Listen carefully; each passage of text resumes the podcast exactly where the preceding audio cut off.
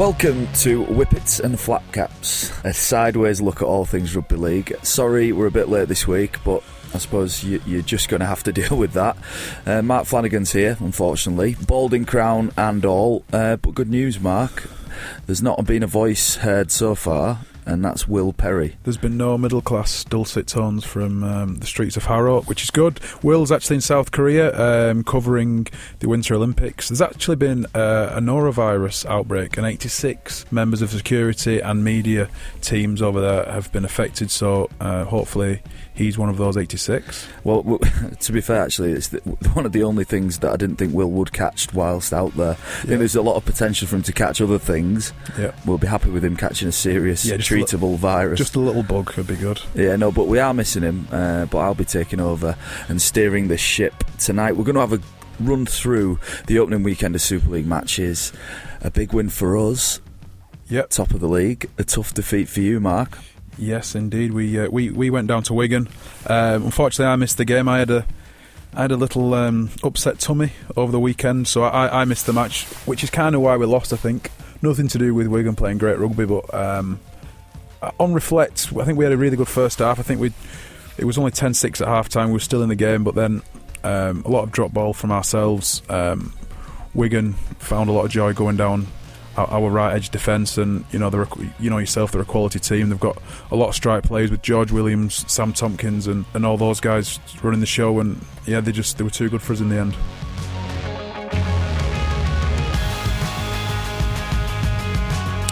Flash, a big week for you and the Flanagan family. Like yeah. what a week! Uh, talk to me about Buckingham Palace.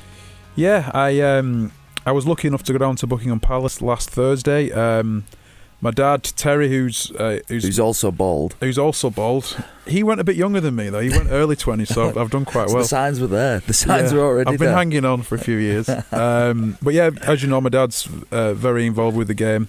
Uh, played for Oldham in the eighties, um, uh, and since has, has been heavily involved with with my local amateur club, Saddleworth Rangers. Uh, he's done various initiatives with, with Rugby League Cares and, and setting that up and, and all the good stuff it does with the Benevolent Fund and, and funding for players uh, during their careers. Um, and other charity work he's, he's heavily involved with with various youth zones and uh, uh and the young people they, of they've, Oldham. They've been amazing, haven't they? The, the youth zones. I've been up to Mahdlo, uh, which is Oldham in reverse youth zone for kids up there. It, your your old man's done some incredible stuff up there, hasn't he? Yeah, it's, it's part of. Uh, it's called the Onside Charity. So th- their their vision is to have um, a super uh, youth club in each each town of the country. And and when I say youth club, that people think of old rickety, you know, sheds with you know a couple of footballs and and all and, and all the things that go with that. But these are multi-million pound youth centres that have rugby, football, boxing, um, dance studios, acting classes the full works and, and, and, and they're approachable for kids as young as five or six. They have to pay 50p a time.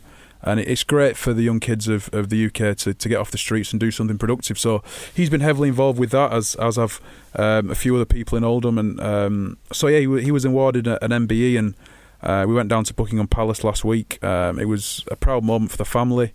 Um, he was quite nonchalant with it. Actually, he was he, he was nice, nice for him. But my mum and, and other family members were really proud of him, as as, as I was. And uh, he managed to meet uh, Prince Charles. He had a good chat.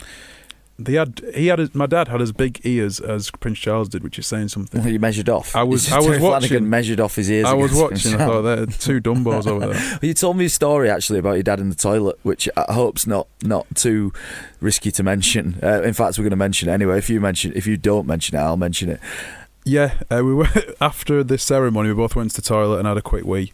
And whilst in the toilets of Buckingham Palace, my dad let out the biggest fart you've ever heard, and I think he was very proud of himself. He said that it's probably the, the loudest fart there's, there's been in Buckingham Palace for a few years. I'm not. You can't be certain of that. That's not a guaranteed, is it? It, was a ripper. it was. Oh, yeah, maybe so. Big Oldham fart in Buckingham Palace for the Flanagans. Well Correct. done. But your dad's obviously uh, like an amazing player. How was that for you? Having a father who's been involved in the game. Look, my dad was a, a passive aggressive pig farmer who you know, mild alcoholism and whatnot. Your mum was a good player, though, Carol. my mum was a hockey player. She had speed, actually, which is ironic because I think I'm currently the slowest back rower in Super League. But what about your um, your, your old man? How, how did you find that as a, as a young player making your way in the game? Um, Well, obviously there was always a ball around the around the house, and cousins and uncles played as well. So I was I was brought up with rugby league, and I was always known as Terry's son. I still am to a few people in Oldham, and a lot of people probably in the same situation might, might, might have felt quite a bit of pressure, but. You know, he was always very supportive. Um, he, he was a bit of a star in Oldham. He was a hometown boy, captain at 19, played for Great Britain, and um, but no, he was there was no pressure from him. He was always very supportive, and I think being able to talk to someone um, as a father to about the game and and and in a really like I say supportive manner, and we could talk about the game and and what how I could improve and, and, and what I need to work on. But um, it was always me that wanted to play. He suggested I play football for a few years, which I did. He was there was never there was never any pushiness from from him and my mum, and I think yeah they they enjoy coming to to watch Salford every week, and and, and they're, they're they're always there for me, which is great.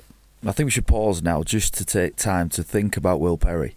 So he's, he's in South Korea. He's yes. at the Winter Olympics. He took paid employment rather than continuing the podcast, which he committed to do, yeah. which is a worrying sign. Immediately worrying me that Will's going to bail. Do you think us. anyone listening might want to take his place? We, we could. I think we'd get volunteers in yeah. without doubt. But it's minus nineteen in South Korea at the moment now. I wonder what Will. What do you think Will would be up to tonight? He'd probably be creating a reputation for himself over there, which, um, yeah, which won't be a great reputation. I think he'll be hanging around the athletes' visit village. Mm. I think he'll be. I think perhaps the ice hockey girls will be his kind of cup of tea. Well, I think actually Big the, the, the only bodily Russians. fluids passed would be in Will's hotel room, and he will most definitely be on his own. Um, that's why he's single, Mark. Um, unfortunately, as we both know, he's, he's uh, not talented with the females. No, he's not very good at talking to women. He's, he's quite nervous, isn't he? He is. He's, yeah. he's like well, he's got the pinky ring, uh, the non-regional accent. Mentions Harrow, or mentions, stutters quite a lot when yeah, he's talking and to mentions women. Boris Johnson. So he alienates people in the north quite quite easily, and uh, I can't imagine in South Korea that's much better. No. So anyway, Whippets and Flat Caps is the podcast. Please download and subscribe. We're on iTunes now, which is very exciting, Mark, isn't it? It is, yes. Uh, we're going to talk about these the first fixtures, the the opening round of Super League 2018. Some great games. I thought uh, Leeds had a huge win uh, against Warrington. An exceptional defensive performance from them. How do how do they do it? Like year on year, always there or thereabouts. Yeah, they're just a, a very resilient team. I, I, I think uh, Warrington of, of the past play very similar to Leeds. They play they play hot. They play with a lot of offloads. They play off the cuff. But I think it'll be a bit of a, a transition period for Warrington. They've brought in some um, new personnel in key positions with Tyrone Roberts at halfback, um, Murdoch Masila, and I think it'll be a, a, couple of months where they don't quite hit the straps. But I I, I tip them to, to go really well this year. And then I, my highlight from the game was was Ryan Atkins and his his try attempt. Um, did you see it? I saw it. Look, every winger in world rugby now needs to be able to dive and sort of one hand plonk the ball in the corner. It's like it's being done pretty much all over the show. But that being said, if you can't do it, you shouldn't try, should you? No, and it wasn't on it. You should have dived low and hard there rather than I would, I would diving high. Yeah, I'd love hard. to be in the situation where I'm actually going into the corner and be able to do that. Yeah, but uh, yeah, and as a middle player, as a forward that does 30, 40, 50 tackles a game, all the tough stuff. For one of your outside backs to have a have a very clear try scoring opportunity and do that in such a tight game, it must be so frustrating. Yeah, I think so. But I think he saw the funny side of it. I think going around social media, um, somebody had immediately stuck his head on a Ryanair plane. Um, I think there was pictures of him attempting to dive in the corner with aircraft taking off noises. But we I think every week in Super League there's somebody who does a Ryan Atkins, so there's something ridiculous that stands out that's hilarious. So we'll probably keep track of that as we go. And um, for us, uh, playing Castleford, obviously Saints Castleford, our first game of the season. Kyle Amor was our. Um, he had the uh, the brain explosion. Yeah, he tried to knee Ben Roberts for no reason. But what? very softly. Yeah, but not so. There was no. There was literally no intent in it. No. Or, like if you're going to do something like that, do it aggressively. Do it get sent off. But my favourite bit was after it happened and all the players came over and a bit of a melee was was created. He kind of just walked backwards by about 15 metres. Yeah, well, look, I, I, could watch just on repeat players walking off the field after they've been disciplined, and uh, Kyle did the best I'm confused, not sure what's happened impression when everyone had just seen him attempt to knee somebody on the big screen. He was like, I'm innocent, honestly. I'm really innocent. Well, yeah, look, a good start from us, uh, Flash. Very what, good, What, yeah. did, what did you make? Yeah, I watched the match. Um, I thought obviously Ben Barba was was terrific. Jonny Lomax seemed to to go well at six. I think uh, with his speed and and playing a bit wider of the ruck, if he's a second receiver, uh, will really cause a lot of uh, trouble this year for, for opposition defences. He's he's so quick, isn't he? So so when he gets a wide pass, he can so quickly just jump to another defender and put someone through a hole like he did with, with Mark Percival early on. I thought I thought Percy was, was, was brilliant. He he runs such great lines and he's There's there's not many better line running centres in the world actually than No, Mark Percy. And he's very composed when he makes a break. Nine times out of ten, when he makes a break, he, he finishes with a try. There's a lot of outside backs that, that are quick and athletic, but when they're in that decision making moment, when they come to a fullback, they don't always produce. But but Marks certainly does that, and um, I thought the full pack played really well. Zeb Taia seems to be seems to be on form after you know probably not the best season by his standards last year. Um, I think you were okay. Um, Luke thanks. Thompson went really well. Um, so I, th- I, I think it could be a good year for Saints. Just on, oh, you've mentioned two players there who are probably the thickest players in, in world rugby, actually Mark Mm. Percival and Luke Thompson. Now, Mm. brains aren't necessary to play rugby league, that's the message. Um, no, but sometimes yes. yeah.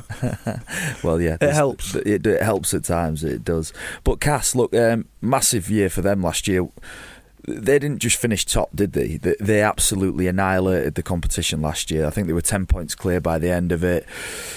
Had, sorry, four or five of the best players in the competition were Castleford players. Um, everybody was having a look at them this year, weren't they? And first game of the season, that that's it's a tough job to come to St Helens. I think first game of the year, uh, um, maybe uh, how we finished the back end of last year. Yeah, I think they had um, very different ends to the season. Obviously, Saints would have been really, really up for the match, having having lost the semi final, and um, Castleford would have been full of confidence all season. Then to go down to Leeds in the grand final must have been very disheartening for them. And um, I, I, watched Daryl Powell's um, comments after the match, and, and he, he couldn't put his finger on it. He he said it must be an attitude thing, but he didn't see it coming. Uh, and I think confidence is a massive thing in our game. And and they just to me it looked like Cass was, had been stripped of all that confidence that they that they built up during the season. So it'll be interesting to see how they go these next few weeks. But they didn't look like the cast of last season. No, no, and I, I think I was involved in the game, obviously, but rugby league, at its essence, is an energy battle, and and when you get the wrong side of that energy battle, it brings out the worst in people, obviously, and and you know yourself, I know, um, Will Perry doesn't know, that's a fact. When you're the wrong side of that energy battle.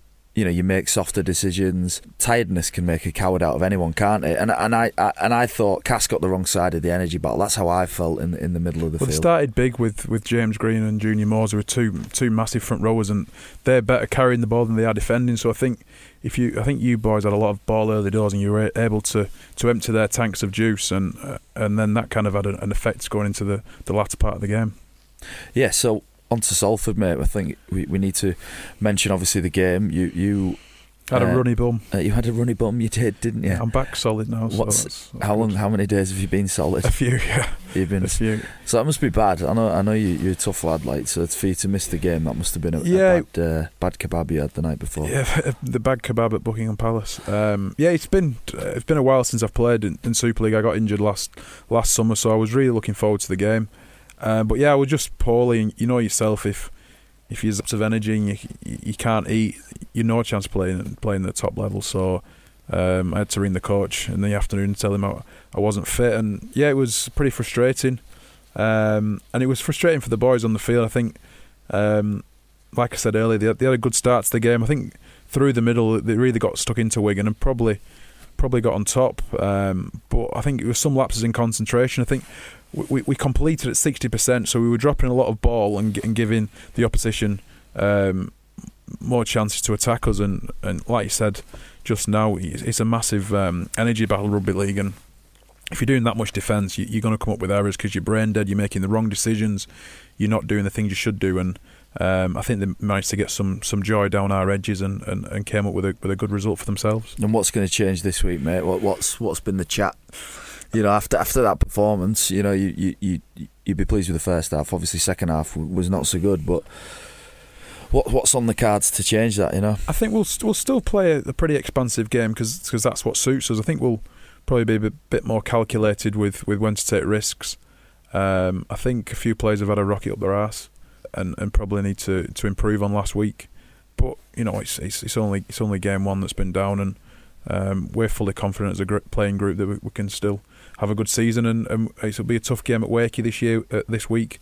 Um, it's a tough place to go at Belle Vue, and um, but we're fully confident and, and, looking forward to it. Yeah, great start from Wakefield. Tom Johnstone, if anybody did see, scored some insane tries. Now, uh, Ryan Atkins could do too much. Tom Johnstone, maybe some of his finishing, but incredible uh, bits of skill. He, he's a talented player, isn't he? Yeah, he's he's got everything. He's he's he's quick. He's strong. He's got great footwork. He's good under the high ball, and, and, and as we could see, he can finish a try. And they're a horrible team to play against the Wakefield. I find like a tough side to go to go to to go to their place, especially is is difficult. Um, they always seem to produce scrappy games. When you're in a game with them, it's scrappy because they like to chuck the ball around a bit, and it's sort of getting away from that that's the important thing. Yeah, and they've got some strike plays as well. Jacob Miller plays really off the cuff, and they've got some big boys in the middle. Fifita and uh, and the new signing Pauli Pauli looks looks really good with, with the ball in hand. So um, yeah, they've probably overachieved by people's estimations this last few years, and uh, they're probably all they've got the playing staff playing to their potential. So um, it's a bit of a, a, template for other other teams to follow, I think. Yeah, we had Gavin Willacy wrote in the Guardian after the first week of the season. Hull Good old Gavin. Hull KR and Salford Thanks, are doomed. Gavin. Now we're going to speak to Jamie. Did he say doomed? He said doomed. So doomed. we're going to speak to Jamie. Where's he from? I don't know. I don't know. I don't know where he's from. I didn't do that much research. That was Flash. a just, that was a Wigan doomed though. Doomed. He's doomed. No, but we've got Jamie Peacock from Hull KR. Maybe we'll ask him about his thoughts, but. Yeah. The first get, the first week of the season is when everyone puts their naff predictions in. So they'll throw some absolute ridiculous comments out there. So we start talking about who's going to be man of steel, which teams are going to do no good, which teams are going to win it. But reality is, from our side of the fence, it it just all comes across a bit bizarre, doesn't it? Yeah, massively. Because we all know that the business end of the season starts in August and, and September, and yeah, I'm, I'm not really that bothered what Gavin's got to say, to be honest. Well, I don't know if he's that interested in what you're saying either. Well, he might be listening. Gavin, if you're listening, well, the only don't people care. that have downloaded the podcast so far is my mum, your mum, and I think your three friends and three my dog. More. I'll try to get Blue to download it. Oh, you love your dog. Yeah. No, so we'll uh, speak with Jamie Peacock next. Get him off the field! That was diabolical! We are joined by Jamie Peacock, MBE, Hull KR's head of rugby and England team manager. JP, how are we doing? Yeah, yeah, I'm, I'm, I'm very good, Jon. Uh, enjoying that the, the season has started again. It's been a pretty quick sign again for myself. Obviously, being involved with England in the World Cup, and then two months later the season starts already. But hey, that's how it is. Yeah, straight into it. We've just been having a bit of an informal chat off air about some of your tactics to get contracts when you were playing. Mark Flanagan maybe wants to talk about one of those specifically. Yeah, I I, uh, I know Jon's um, one of his previous techniques was to change his Wikipedia page before um, he started contract negotiations, just to just to drop a, a number off there. I've heard a rumor that you might have dyed your hair prior to contract negotiations. True or false? That is, uh, I can categorically say it is true. One yes. Time, one time only. I'll admit to it. I got the. Uh, but you've well and truly. Uh, brown just for men out. I thought, right, I've got to get a year. I'll get myself my hair dyed brown, to him that I look uh, 28, not 35, and I'll see if we can get better contracts and try it on with it. Because your first impression is everything in life. So Respect. there we go. so you well and truly finished the hair dyeing process now, though. Yeah, yeah, that's it. Look, I, have embraced the grey, embraced the salt and pepper, and uh, that's it. I'm done playing now, so who, who cares with that? Exactly. You're like, you're like a Leeds Philip Schofield these days, so well done. and and then we're also discussing uh, Tim Sheens and, and his impact on on KR. Um, obviously, it wasn't a great start against Wake. He didn't pick up the two points, but I, have worked with Tim in the past at, at, Salford and at West Tigers, and I know what a smart uh, guy he is. He's a great guy to have around. How how has he been at KR? Yeah, he, has been incredible. Actually, you're dead right. He's very smart, very detailed. But I think it's more than that. I think when you get to meet him, he just cares a lot about people, um, and, and, wants to get the best out of them. Wants them to be the best players they can be. And I think every player you speak to who's been involved with him at Hull KR will, will say the same. That he's got the best out of them through his technical knowledge, but also through his ability to deal with them emotionally as well, and just that he, care, he cares about the people he, he, he coaches. And I just think um, you often meet people in life who have reputations, um, and generally you meet them and, they're, they're, they're, not as good as that. And, and he's one of those. Um, there's two I've met in rugby league, himself and Wayne Bennett, who, who are every bit as part of the reputation you'd, expect. And when you meet them, they, they deliver on it time and time again, and he's the same as Tim. Yeah, brilliant. And I, and I think I think you guys are going to have a good season. And from having worked with him in the past, he's massively focused on attack, isn't he? I, I, can see some trick players, some some expansive rugby from you guys this year. Yeah, yes. Well, um, we're, we're, every game we'll be in, we'll, we'll, be in every game because we're going to be a very fit side. We've got a very good uh, conditioning department, but also we'll be, be in every game as well because we offer something different to every other club. You, you know, it's not just that block play, block play, and, and then out the back. There'll be something different on every different week with our, ourselves, uh, with Tim. And you're just right again last week. I think we'd have been really disappointed if we'd have played at eight or nine out of ten and got beat by that score by Wales. But realistically, we're probably at four or five out of ten in the first half, and not much better in the second half. So I expect them uh, to do better this year. And the, the, the real uh, team spirit amongst the group realise they have to play well each week if they want to win. So what's been done differently fitness wise, JP? I, I, played with one of your guys, Mossy Masoe. Um, unrecognisable actually to me to, to the guy I played with in terms of his size. You know, what sort of things have you been doing differently and, and, and, and how's that worked out? I just think um, you're right about Mossy. He just looks uh, so well this year. I think what's happened is uh, Tom Clough and Shane Carney, we started using the Wattbikes, uh, the Wattbikes which you know used by the uh, Olympic cycling teams, the British cycling teams, started using them in probably 2016, but then we just really went for it in 2017. They, they decided to meet the owners of the guy, decided to use them properly by wattage and heart rate monitors, and it's just like you can get an extra session in every week of fitness, and so uh, and it's not running. You're not running it through uh, people's joints and legs. So the ability to get um, that extra fitness in every week has just been unbelievable. It just drops the weight off people, and, and you're just able to do more sessions. You're able to spend longer on the field doing skills and then back it up with conditioning. And there's no hiding place when you're measuring people's heart rate and people's wattage as well. Uh, it's been fantastic. Them two deserve all the credit for wanting to go with it, and, and I think you can see the benefits from it as well with the team. Right, mate. That's awesome. Let, us talk the World Cup, right? I, have n- never heard so much positivity from the, a playing group as I have about these these guys who came back from the World Cup. You spoke about Wayne Bennett, maybe his emotional intelligence, similar to Tim Sheens in that respect. But what were the ingredients that made this World Cup so great? I'm not talking about the performances, I'm talking about how everyone perceived it to be from the playing side.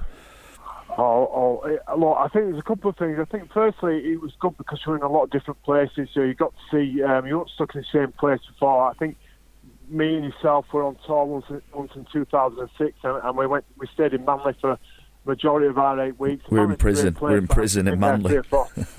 yeah, after you've been there three or four times, you've had enough of the place, you know. So I think that contributed. But I think the playing group, as much as anything, the playing group, there's no chips on, on shoulders. There are no person with their own agenda.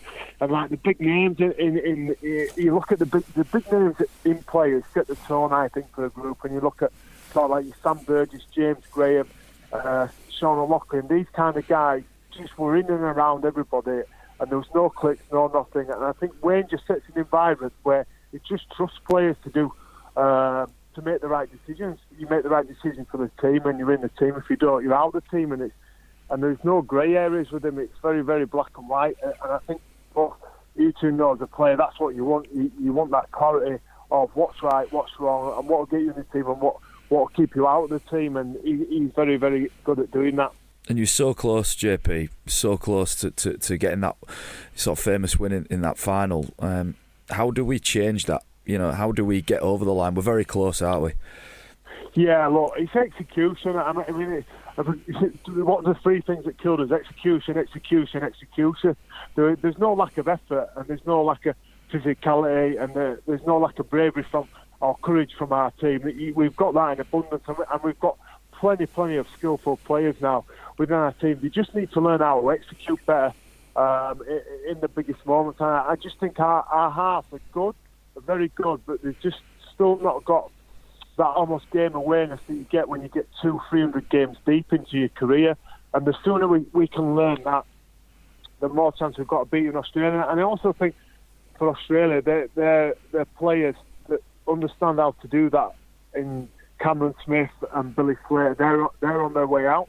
And when they leave, you just don't replace that kind of game winning knowledge. Um, you just you, someone might be very, very naturally talented as, as, an individual player, but that ability to drive a team around and stand out and win a game, that's learned through you know 5, 10, 15 years of being a professional. And, and the more we can learn about that, and the more we can execute better in the high pressure moments, we'll, we'll, we'll win more uh, internationally.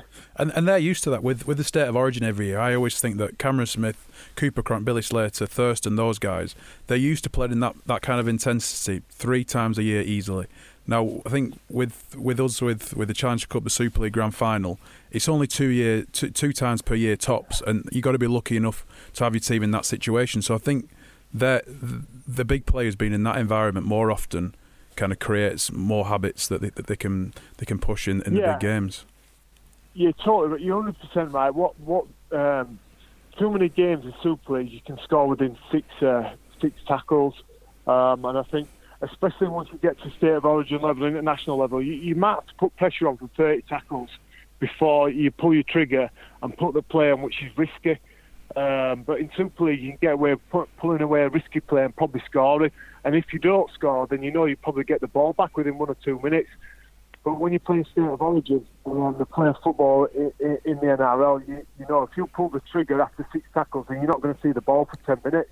And I think it's the ability to understand that. And I think having the international mid-year will help that. But also having probably five or six teams that can compete for the top uh, can can help that as well. We get when you're playing the playoff games, they're different than the grand final to, to normal weekly rounds, as you just said as well. That it takes more to try uh, score score a try. You need more pressure, more tackle, and you spend less time without the ball when you've not got it. And JP, we, last week we had Eddie Hearn on Matchroom Promotions. There's been a lot of talk about Eddie Hearn and, and his business becoming involved in rugby league. Um, he's a big believer of, of characters, of, of making big events and creating maybe some of that intensity, you know, you're talking about there. But realistically, you've gone from the, the, the, the, changing room to, to the boardroom essentially, and you're now involved in the executive side of the game. What would the game's view on somebody like Eddie Hearn becoming involved? I, I think having an outside input would, would, be great for the game. Would absolutely be very good, and, and would be very foolish not to listen, at least not to listen to what he has to say. Uh, but I think fundamentally, there's there's some things different between rugby league and what Eddie Hearns has made successful. That Eddie Hearns has made sports that, that are successful that have individuals. So you look at snooker, darts, boxing. They're all about the individual and about an event. Where rugby league's about tribes, and every week it's about one tribe beating another tribe. So I think it's far more difficult to get increasing tendencies when it's just one tribe against another, whether it's then a load of people going to watch an event and maybe supporting someone a little bit or an individual, but we're going because we want to have a good time. Now, if he could help us increase that, if he could help us increase the casual casual watcher of the game, then then we'd be quids in and we'd be foolish not to listen to him. And that's where I think he can help our game by um, enhancing the individuals within the game, making them more well known, and increasing the casual casual watcher or the casual person who goes to the game, rather than trying to increase the, the tribes, if that makes sense. Yeah. Do you think that regional identity is one of those things? You know that each team has their own strong regional identity. Is that one of the things that, that holds the game back, or, or do you think that's one of the game's strengths? I think it's a, it is a strength, like everything in life, and it? strength's also your weakness as well. Your strength, you know, too much of one thing is a weakness as well. And I think it is a strength within ourselves. But I think if you had that ability uh, certainly uh, Eddie, and if he could come in and help us increase that side of it, we'd get more people watching the game and more people involved in it. So I think just again we'd be foolish not to listen to him and, what his take on improving attendance and improving everything within the game would be. And how have you found that that transition, JP? Obviously, legendary player achieved everything in the game, um, and now dealing with maybe less consequences uh, uh, week on week. Uh, but how are you finding the transition into the business side of the game? Yeah, look, the, the biggest difference is when you, you move from being a player into, like, I say the word, but normal world, is that in a player, you have a, a, definite win and a definite loss every week. And it's like riding a roller coaster. There's a real high when you've won, and that's great. You've got everything right. Or it's a real low, and you've got it wrong front of 20,000 people, but you, you're annoyed and you want to get things right. But when in normal life, everything's a bit grey and in the middle, and there's not them massive wins and not them massive losses. So you've got to learn to adjust to that, to learn to normality, just being just in the middle and just being not not a massive high, massive, massive loss. And once you can deal with that, then you're all right with things. Just just get on with it, and you just can't judge. If you do, if you're a player and you judge your persona by yourself as a rugby player, then, then you're in trouble. But if you're a player and you finish it and you judge your persona by your own personality, then then you'll be all right. chat to Jamie Peacock there. Obviously, rugby league legend, a, a fellow MBE like your father. I don't think he farted in Buckingham Palace, no. uh, but you know, a, a, great guy and, and uh, some interesting stuff actually. And it was interesting last week. Eddie Hearn said you need more superstars in the game. He said the only rugby league player I can think of is Jamie Peacock. He, he did indeed, yeah. So that just shows what, what kind of standing he has in, in British society and British sport. And yeah, he's he was a great player and probably not the most most athletic I guess skill wise as well, but just through sheer grit and determination. Yeah, he's dogged, he, he, wasn't yeah. he, with his attitude. And but you think about actually back in the day, we had we had Farrell, Sculthorpe, Cunningham, Long, we had Peacock, we had Morley, Jason Robinson, right? Martin Offiah, let's go that far back. They, they are probably still household names, as in they're the names you remember. And and the thing which I think really resonated with me when when I listened back to what Eddie Hearn said is that how important characters are and, and, and how important big name players are to make people interested in playing. Because in all due respect, there's not a lot of kids want to be me or you. Definitely. Do you know what I mean? Yeah. It's and and that's not being we're not being hypercritical of ourselves. Is people want to be world class players, don't they? Yeah, and it's and sport is entertainment. It's showbiz these days, so it's it's it's it's it's, it's accommodating the young kids of, of today and um, getting them excited about what we do for for a living and and playing in front of big crowds and, and taking the game on the road and, and kind of and, and emulating the football players of, of today, maybe the rugby union guys that, that are in that limelight, and that, that's something that, that rugby league needs to push itself in, in that way. So who are the stars then? Who, who are the stars in? Who's the Sam Jamie Tomkins, Peacocks? Sam Tomkins is the biggest name we've got currently playing. That's so yeah, but we need to replace Cunningham, Farrell, Long, Sculthorpe. We need We've to got me, you, Sam.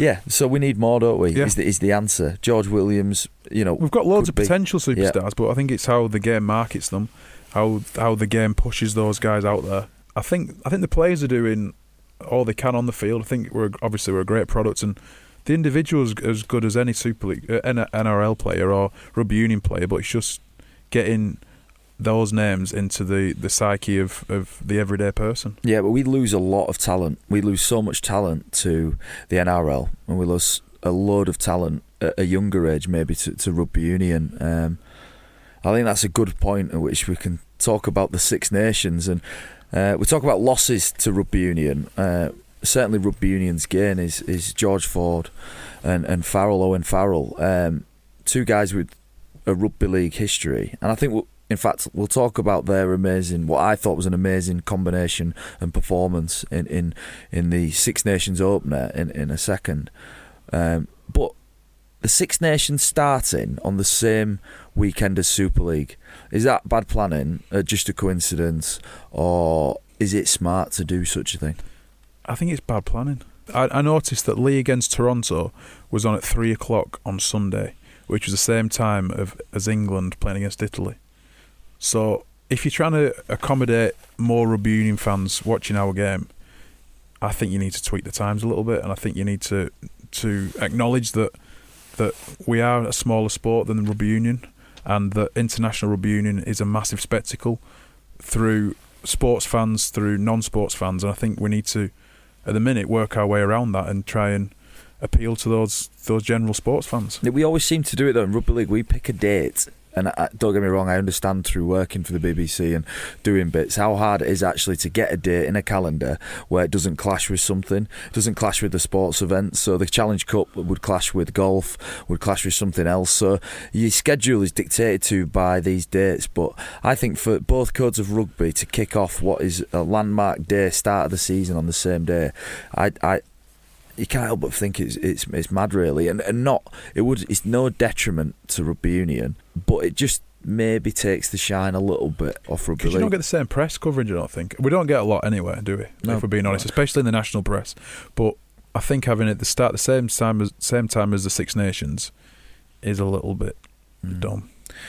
yeah, it's on that press coverage really. I think rugby union at the top level uh, editorially is, is a better sport. More people are involved, participation is much higher. It's got a broader reach, and I don't think us yapping at the national papers requesting more coverage is the way to do it. It's, it goes back to my point, and I'll labour this and I'll say it every week. We need the schools game to expand rugby league, and we need to use the schools to expand rugby league. Otherwise, ru- rugby union is is it, you know, is in such a dominant position. Actually, I don't believe in my time in the sport that rugby union has been more dominant over rugby league Than it is now. than it is right but now. uh, this, the argument y- you say it has has a lot of strengths because rugby league is such a more easy game to pick up for a kid. Like the the, the basicness of, of running, passing, tackling is rugby league, but obviously rugby union is is is a lot more complex with, with the scrums and the, the, the scrummaging and, and all that sort of stuff. So in in essence, having having rugby league played at school level has a lot of attributes that, that they can they can really push. I think. Yeah, one stat that I did read at the weekend was that the, the Six Nations now is the highest attended team sport in the world competition. So the average attendance in the Six Nations is seventy two thousand. That's higher than the NFL. That's higher than than cricket. It's higher than football. It's higher than the Premiership. So the average attendance over the course of this Six Nations is seventy two thousand, and will be seventy two thousand. And I think that's just a testament to the to the RFU, testament to the game of rugby union, but something we need to learn from. Too too long rugby league's been stubborn, and we've not learned from from rugby union. Rugby union stole professionalism, how to train, little parts of how to play. Um, actually recruiting our younger players, and we've been stubborn and ignorant and not taken rugby union seriously. And and having been down to Twickenham with yourself, I, I noticed that it's it's an occasion down there. People go to watch an England international because it's an occasion and it's a full day out. And a lot of people go don't really watch the match because there's sometimes not not a lot going on. There's lineouts, there's time taken for scrums and all that kind of stuff, and there's time taken for conversions and penalties. But people are there chatting. There's stuff going on. It's an occasion. It's like an NFL match. There's lots going on, and I I, I think that that's that's something that, that rugby league can can learn from. Yeah, without a doubt. Will Will Perry is well at home at Twickenham. That's that's That's why we're he's- talking about it now when he's, not here. His, his natural habitat. He would have his wax jacket on. He would be opening the boot of his Range Rover Sport. He'd have Pimm's in the back. He, yeah, he would, and and he'd be having a great day. And he, with his pinky ring, would be Do enjoying. you think everything. Pimm's and, and Range Rovers and Pinky Rings would fly at, at, at Castleford or, or Featherstone on a on a Sunday afternoon? I think they would. Yeah, I think we need to aim for it. Yeah, we'll I think that. we shouldn't. I We'll take Will to um, Featherstone, And Post Office Road. Ford, Ford Escort. He'd open his Ford Escort and have some white lightning in, in boot. Yeah, in boot. But two two rugby league guys who, who are killing it for me in uh, for England at the moment. Uh, George Ford, Owen Farrell, uh, local to the northwest. Obviously, both their fathers played uh, rugby league at the highest level. Now we talked a bit about maybe athletic development and brain, you know, the, the actually sporting intelligence, and we use Mark Percival and Luke Thompson as examples of, you know, maybe intelligence not required. Well, Ford and Farrell for me have a rugby intelligence that's transferable across both codes, don't they? Yeah, they do, and I think there's a massive um, influence on, on players being big, strong, fast, being athletes these days. But Ford and Farrell are probably the two smallest players on England's team, but they have the biggest impact on, on, on the result. Um, and you can you can see that in rugby league as well. Cameron Smith, for me, is the best player in the game. He might go down as, as one of the best of all time, and I think his nickname is the accountant at Melbourne because he looks like an accountant, and he's he's looks he's got What mis- does, it, what does an accountant look like? Cameron Smith. All right, okay. He's got Mr. Burns' body. He's he's, he's he looks frail. Yeah, you have. Yeah, have. he doesn't look like a rugby league player. If you saw him in a pub, you, you wouldn't think he was a rugby league player. But he's aerobically very fit, and he's he looks pretty strong. And apparently, he's a great wrestler. But he's, it's his brain, it's his composure in big moments, it's his skill set, it's his his vision, it's all those attributes that that make him the best player in the game. And it's not always the big fast guy that can run over everybody. It's it's having those rugby league smarts, and that's what Ford and Farrell have. And I think that's that's why England are excelling at the minute. Yeah, and they're benefiting from that. And I think if you get chance or anybody got chance to watch, uh, I think England's first try it was Anthony Watson scored in the corner, and that came through what had distinctly looked like a player that you'd associate with seeing on a Thursday and Friday night in a Super League match. Lots of sort of decoy runners, ball out the back. Uh, two ball players moving across the same side of the field, creating extra space, and Watson scored. And when I saw that, and, and it was Ford and Farrell combining, uh, you know, I thought there's, you know, this is this has got rugby league's fingerprints all over it, and I thought actually the way England played with ball in hand was was exciting and great to watch. Uh, and they actually had Ben Te'o at outside centre as well, so he obviously won the grand final with with South Sydney in 2014, and was a great player in the NRL. So having another player of that calibre from the rugby league background kind of adds weight to the argument. So, Leeds Hull KR, what's your thoughts on this one, mate? Uh, I fancy Leeds to bounce back. Uh, the game's at Elland Road, which is interesting. Not sure uh, whether they're trying to take it on, on the road a little bit and, and take it to a different part. You fancy Leeds. Leeds to bounce back from winning last week? I fancy Leeds to bounce back from winning by even more this week. Yeah. we can edit that out, can't we? No, no, I, no, we can't. Keep it's in. It's in. Yeah, no, Elland Road. But it's uh, that's an also. I've played a couple of tests at Elland Road. Um, oh, you played for your country? Yeah, sorry, yeah. Yeah, uh, you're the best. So yeah, that that'll be a big occasion for both teams. Won't it? It'll be packed. Uh, Huddersfield and Wire. I fancy Huddersfield to bounce back. well done, you got that one. I got right. that one right. Yeah, well, and obviously Warrington they need to get going. Um, like Stephen Price after the game, actually, I, I, interviewed him for Five Five Live, and he was really confident, but needed his his halfback pairing to click, and they look like a side that haven't trained an awful lot together. Tyrone Roberts has had a bad knee injury, and that that's really important. He's a dom- he'd be a dominant player for them this year. I think yeah. he plays as a, as a dominant halfback, so he'd control a lot of the game and I think Wire will take a few weeks to gel, but when when they do hit the straps, they'll be a, a real force but then year. how did Brown, Kevin Brown, who, who, for years has been that dominant sort of halfback, how do him and Tyrone Roberts fit? Well, I think Kevin Brown's a, a, a unique player because he can play as a running half because he obviously used to be a centre, um, and he can play a bit wider of the ruck and, and really use his running game. Um, but as well, he can play dominant because he's got a really strong kicking game. So I think he's he's quite flexible in, in that respect. Uh, having not seen a lot of Roberts, um, I think it'll be interesting to see how he goes this year. But um, from a little bit I did see it, he looks like he's he's more comfortable, like a Luke Walsh, like a Matty Smith, to kind of take a team around the park and, and really form some structure for Warrington, which is probably what they need after last season. Yeah, and the two bends for me big for, for Warrington and can be big for Warrington. We were really quiet in the first week. Ben Currie and Ben Murdoch Masila. Um, big back rowers, actually both really skillful and can play like that. That's to have players like that in your team. It, it just gives you a get out. You can just toss the ball to them, and they and create get, something. They get you out of trouble and create something. And I think that they're going to be they're going to be a massive for Warrington. But they, that being said, they struggled at times and Leeds kept them quiet. So a huge performance from Leeds, and as Mark said, Leeds will be looking to uh, bounce, back. bounce back from that amazing performance in week one. I was reading Alan Partridge's autobiography, bouncing I am, back. I am and have bounced back.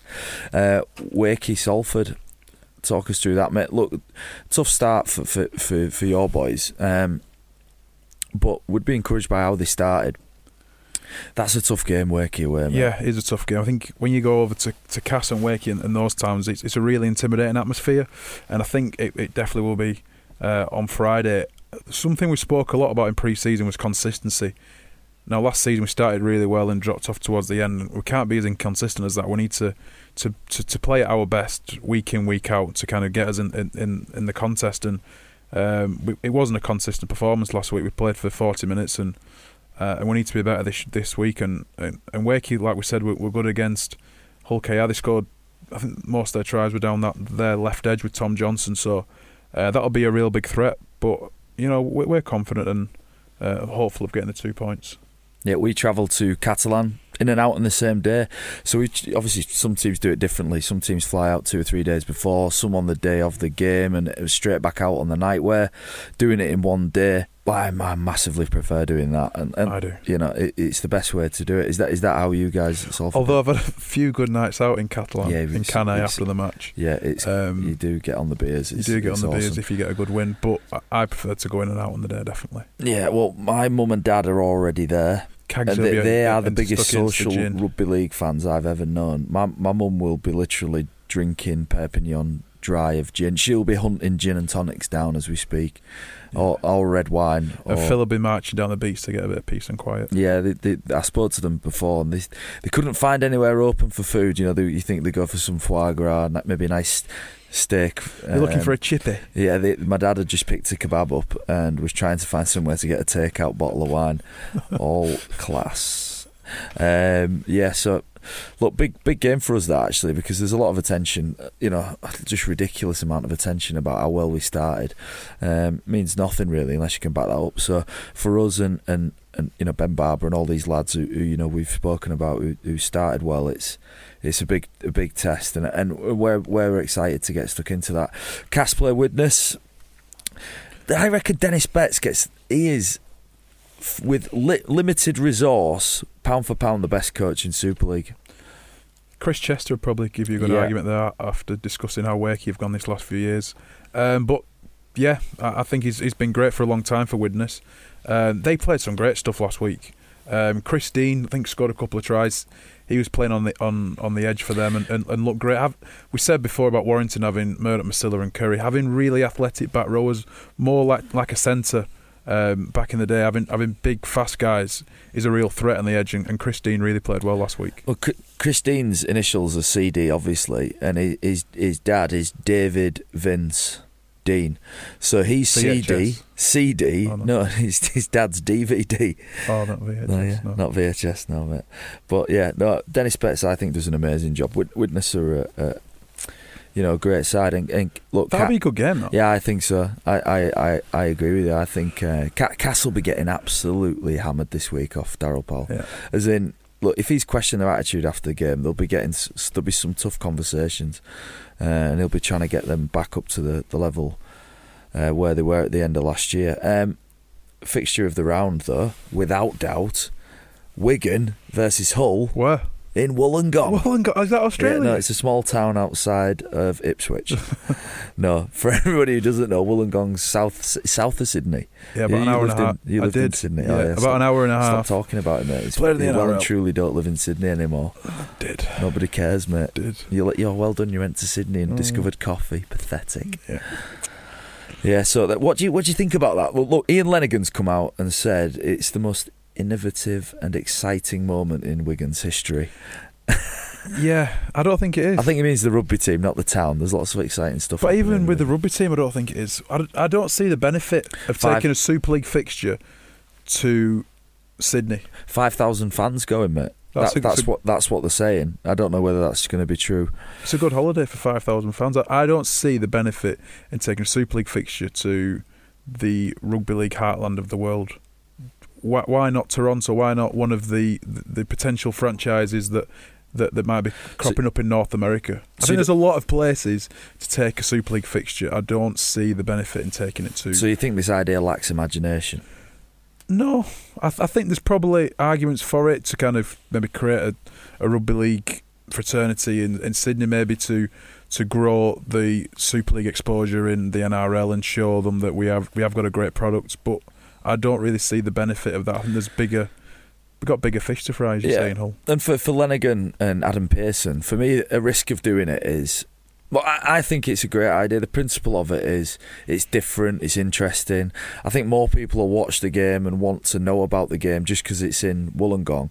But I think if you're conservative, a concern might be for Pearson and for Lenagan, who, who are the owners of the respective clubs, is look, this is a massive shop window that you're putting your players in, and with the movement of players backwards and forwards, the NRL's eye is on Super League, mate. Definitely. It- absolutely on Super League. So it's a risk for them to do it, and it to to put this game on and put expose some of their lesser known players to the NRL. It, it's a risk. Yeah. Yeah, I think they've discussed um, in the press. Ryan Sutton has, has been talked about to go to the NRL, and uh, there'll be a few other Wigan kids and, and, and Hull players that will will be, be looked at by NRL clubs. And um, Yeah, I, don't see it. The good thing this week for you guys, Alex Walmsley's, Walmsley's re-signed. Um, obviously, I had a lot of interest from the Yeah. NRL after the after the World That Cup. That surprised me actually. If, Yeah. I'm, if I'm honest, I'm gutted. I hate tackling him. yeah. He's the most awkward player in the Yeah. competition. Well, John, tack- John Keir described him as like tackling scaffolding fired out of a cannon. yeah, that's and I thought not that you would ever fire scaffolding out of a No, cannon. And I'm worried about. John Keir about where he's been. If you ever see scaffolding flying across the air, just look out. There's John Keir's at the other end of it, like giggling away at himself. Yeah, well, I told you. It's Alex Alex Walmsley. Um, look, he's massive for us actually in, Yeah. in, in, in size and and in his involvement. So to stop players like him going is is a big coup for Super League, isn't it? Yeah, it is, and I think Jermaine McGillvary might be the next. Um, he's obviously had a great World Cup and attracted a lot of attention, but keeping the stars and you know the the, the, the stars that some kids will hopefully want to emulate one, day, like, like the JPs, like the the Sculthorpes and Farrells of the world, and having more players like that in our game can all, can hopefully raise a profile across the country. So, in short, mate, a fan of taking a fixture to Australia, an isolated fixture to Australia. I'm just indifferent. I think other places would have been better. Yeah. North America, Toronto, maybe the, the other franchise uh, destinations, whether it's New York or Boston, would be better. It's Did I just- say Boston then? Bus- Boston. I'm It's thinking uh, of busts. oh god, uh, me too. Yeah, Always, always, 24/7. twenty four seven. Oh, Mm. that's what Will's doing now, and he's in some seedy little back room in uh, in Korea. Having a massage. hopefully for Will. Um, yeah, no, I think look, it's it's innov- innovative. I think it's a big statement. I think it'll gather some attention for the game, uh, but I, I think I actually agree with you. I, I'm not sure really what the ultimate aim is. Um, you know, I'd like us to take maybe fixtures on the road, but but let's be a little bit. Uh, I think the Magic Weekend it explores a new area, doesn't it? For me, I'd scrap the Magic Weekend. Uh, it's a great weekend for the fans, great weekend for the fans. But we don't sell out the Challenge Cup final, and we don't sell out the Grand Final. And you know what? The average household income in the north or northwest is what disposable income is sixteen thousand quid. When you start totting up all the tickets and all the commoditisation of rugby league that goes on, and that's basically asking fans to pay for stuff. I think the Magic Weekend's a stretch. I think it's a big weekend. It's four five hundred quid for a family to go and do it, and and look that that maybe ma- could be seen as our attempt to spread the game. I'm more of a fan of taking individual games on the road, um, and yeah, I think. what about a know. nines competition? Yeah, that, that could be cool. Could Uh, be cool. That'd be a, that'd be a good way to, to spread it, but it's execution, isn't it? it I think Yeah. if you're going to do something like that, you've got to execute it, and you've got to execute it well. And and and like, I think when you look at the Auckland Nines or the, the Nines competition down under, it's, it is fantastically supported. All the best players play. The clubs buy into it, uh, and the TV obviously buy into it. And I think we need to start looking at that. Uh, for me, Magic Weekend exposes like bad games because not every game in Super League is good. Yeah. We, we, you know, we put a full showcase of fixtures on, and it actually is like a warts and all documentary and everything that's naff about and it's rugby quite. I think it's quite embarrassing for the first game of the Saturday or Sunday doesn't draw a great crowd in Yeah. a big stadium. So uh we we might play the first game and there'll be a few thousand there, but at St James's Park it looks so empty. Yeah, it does. Yeah. And a fifty thousand seater seater stadium when there's f- three or four thousand, it kind of devalues the product. I think, Yeah. and yeah, it, it, can be looked at. no, and I think uh, if we did bring Eddie Hearn in, this would be what I'd say to him. Eddie, Eddie, I'd say Eddie, Eddie, Eddie. Eddie. I'd say sell us out the Challenge Cup final and the Grand Final, and get that as close to a northern version of the Super Bowl as you can. I'd say make those two events that great that everyone needs to be there, and and and I'd you know give him a target of a couple of years to do that. Um, Well, he said that the obviously it's a very different sport, but the darts took three to five years from taking over to the the, the massive following that it had, that it had. So that's that's a kind of window of opportunity that it probably needs. yeah, what would be your darts name? Flash Lanigan. You'd have to. Say that's terrible, though. Well, you put me on the spot. didn't you? Yeah, no, I did. I don't know what mine would be. Wee Willie Wilkin. Willie Willie Wilkin. Willie Wilkin. You are Yeah, a Willie. Very average Willie Wilkin. That'll do. Um, look, finally tonight, which most people will be happy about, we're doing Rugby League 101. So, Mark, this week if you can get rid of anything in I thought we were league- calling it the sin bin. well, we call it the sin bin or whatever. Will's not here, so I'll do what I like. Really, I don't really. oh, really so care. it's your show now. Yes, you're here Uh, with Jon Wilkin. And I, am, Up I with the still, partridge. am I still background music? there you are, mate. You just wallpaper, wallpaper. But come on, rugby league Room- 101 or the sin bin. Let's call it the sin bin then. Um, I'd put Alex Walmsley in. Nightmare to tackle. So you just want to get rid of Alex Walmsley? Yeah. Is he going to die? He's quite annoying as well. I don't want him to die. Just disappear for a bit. just develop a limp and, and disappear out of the game. Um, just yeah, bugger off for a bit. I don't know who. What would you put in um, the sin bin? Sleeve tattoos. Sleeve tattoos. Yep. Why? Because like shell suits were fashionable in the eighties, but you could take a shell suit off. So for me, everybody who's got they got everyone's got the same haircut now, and everybody has a sleeve tattoo in rugby league. If you walk down the street, see somebody with a sleeve tattoo, a little bit of a bent nose, and, and Quite this big. sort of haircut where you can just see skin and then hair on top, I immediately think he plays Super League. Whether he does or he doesn't, and I think sleeve tattoos in ten years' time. I, in fact, this is what we should do: forget flogging coffee in Manchester. You know what we should do? Tattoo, removal. I've said that before. Yeah. You'll make a fortune. Tattoo removal and coffee. Sleeve tattoo removal and coffee. Parlour doing both. Yeah, and then we'll do hair transplants as well. Why are you looking at me?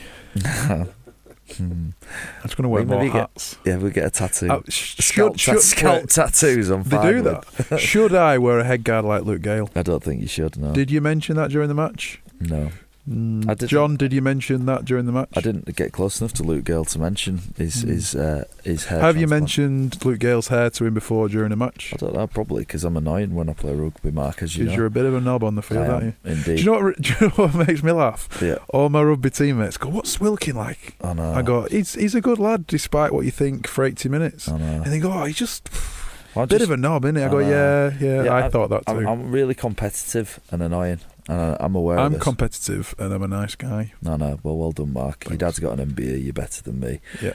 Congratulations on that. So this has been Whippets and Flat Caps. Please download and subscribe on iTunes, and we will see you again Next week. next week. Next week. Thank you. Thank you.